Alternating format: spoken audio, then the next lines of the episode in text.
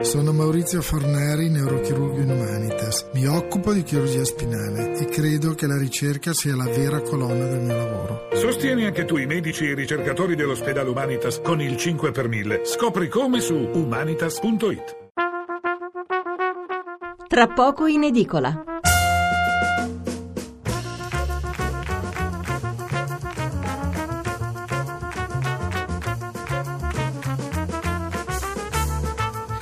Buonasera Stefano Mensurati e benvenuti all'ascolto di Tra poco in edicola, la rassegna stampa notturna di Radio 1. 800 05 05 78 il numero verde per intervenire in diretta, 335 699 29 49 il numero per inviarci un sms.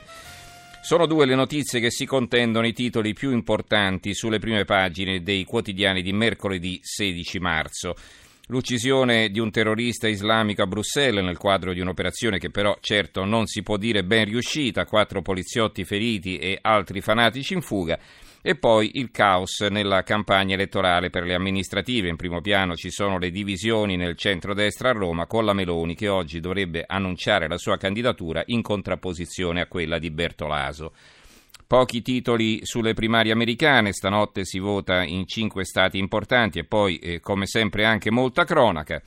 E noi allora che faremo? Oggi apriremo con il Belgio per un aggiornamento e poi subito dopo un'ampia pagina che dedicheremo ai trapianti d'organo.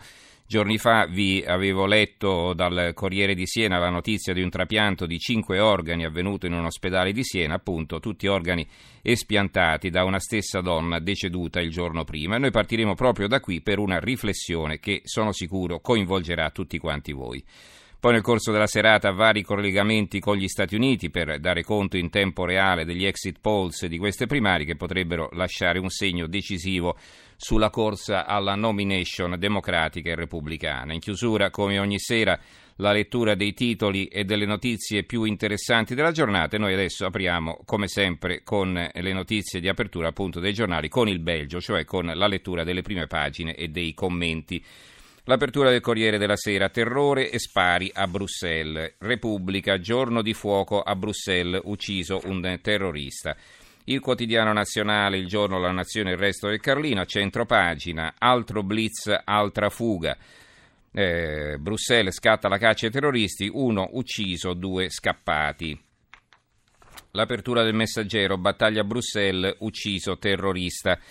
L'avvenire di taglio centrale, caccia ai terroristi e paura a Bruxelles, la, polizia, la polizia tenta un blitz, nella sparatoria, nella sparatoria chiedo scusa, morto un sospetto, feriti quattro agenti.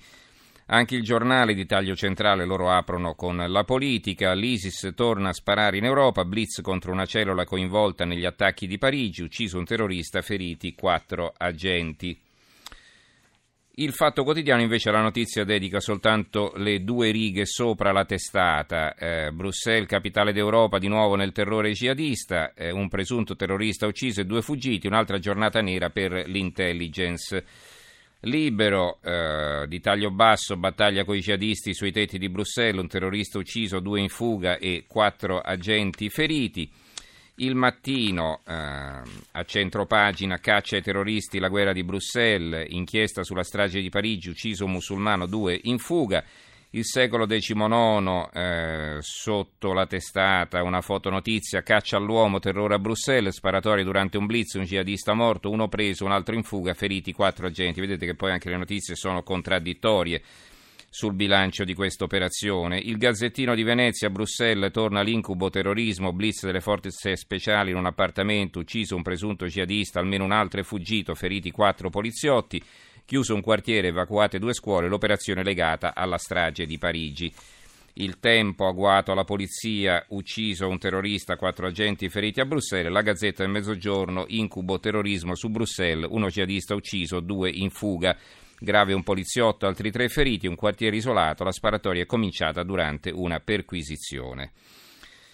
Ehm, allora, eh, come detto, diciamo, eh, prima della lunga pagina che dedicheremo all'argomento dei trapianti d'organi, ci colleghiamo con Bruxelles con il nostro corrispondente Gavino Moretti. Gavino, buonasera.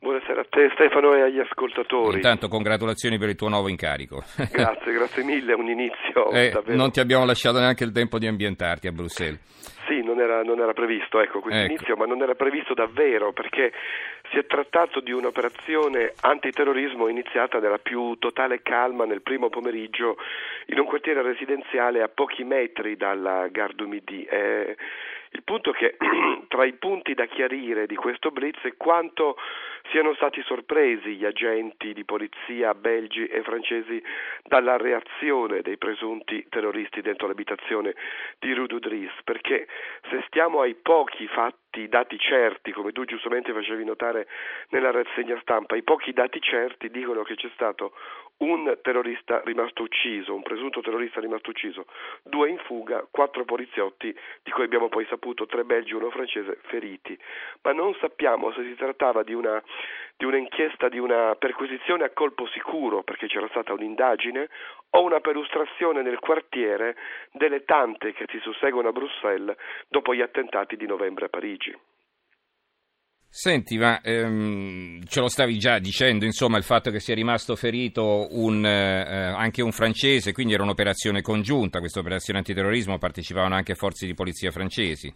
Sì, questo è stato chiarito fin dalle prime ore del blitz. Tenete presente che è durato poi quattro ore, il lungo periodo in cui è stata sigillata questa zona ehm, del quartier di Forêt a pochi metri dalla Gare du Midi. È durato quattro ore e si è subito saputo, perché poi lo ha detto praticamente in tempo reale il ministro degli interni francese Cazeneuve, che si trattava di un'operazione congiunta franco-belga, a cui hanno partecipato infatti insieme questi agenti. Noi li abbiamo visti passare con il volto coperto, con i passamontagna nella piazza nella quale era permesso ai giornalisti sostare poco dopo le prime esplosioni. Si è poi venuto a sapere che si trattava quindi di forze congiunte, forze congiunte che stanno lavorando insieme da diversi mesi e oggi Poco fa, anzi, il primo ministro belga Michel ha poi detto che le indagini proseguiranno, cioè di un lavoro congiunto destinato ad andare avanti, non solo questa sera dove ci sono state altre perquisizioni,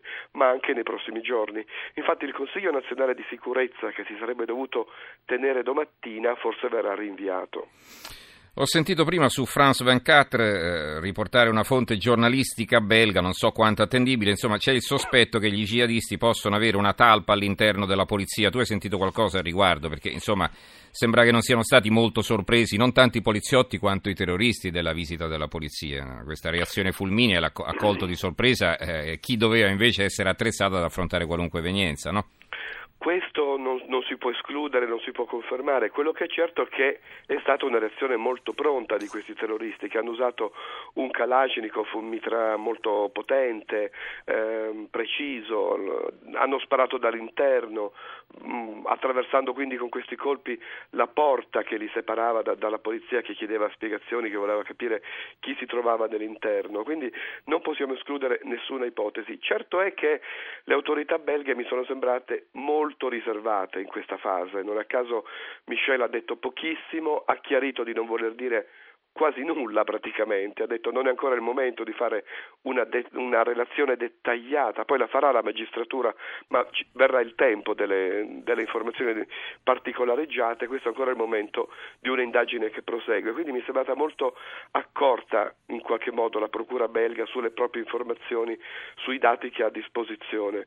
Quello che è sicuro è che da una parte i cittadini di Bruxelles hanno vissuto con più tranquillità, più ordine rispetto ad altre volte la situazione, lo stesso borgomastro del comune di Forè ha ringraziato i cittadini per la calma dimostrata e poi che è finita bene, un, un caso che è sembrato drammatico per alcune ore, e cioè quello della scuola elementare e della scuola materna che si trovavano proprio nella via di Rue dove, era, uh-huh. dove si erano asserragliati due o tre presunti terroristi. Lì, anche lì, il borgomastro è sceso in strada, noi anche lo abbiamo intervistato e ha raccomandato a tutti di rimanere calmi, ha riunito, hanno riunito i genitori di questi bambini in un ufficio del municipio e li hanno tenuti in costante contatto fino a che non sono riusciti a evacuare le due scuole. Però certo è stato un pomeriggio molto di apprensione, ma nel quale ehm, gli abitanti di Bruxelles hanno mantenuto una certa calma. Grazie allora a Gavino Moretti per l'aggiornamento e anche la ricostruzione di questa giornata piuttosto confusa che come abbiamo sentito non si è ancora conclusa perché poi stanno dando la caccia ai due o all'uno perché non si capisce bene in quanti saranno fuggiti, insomma forse due. Allora, grazie a Gavino Moretti, corrispondente Rai da Bruxelles, grazie e buonanotte.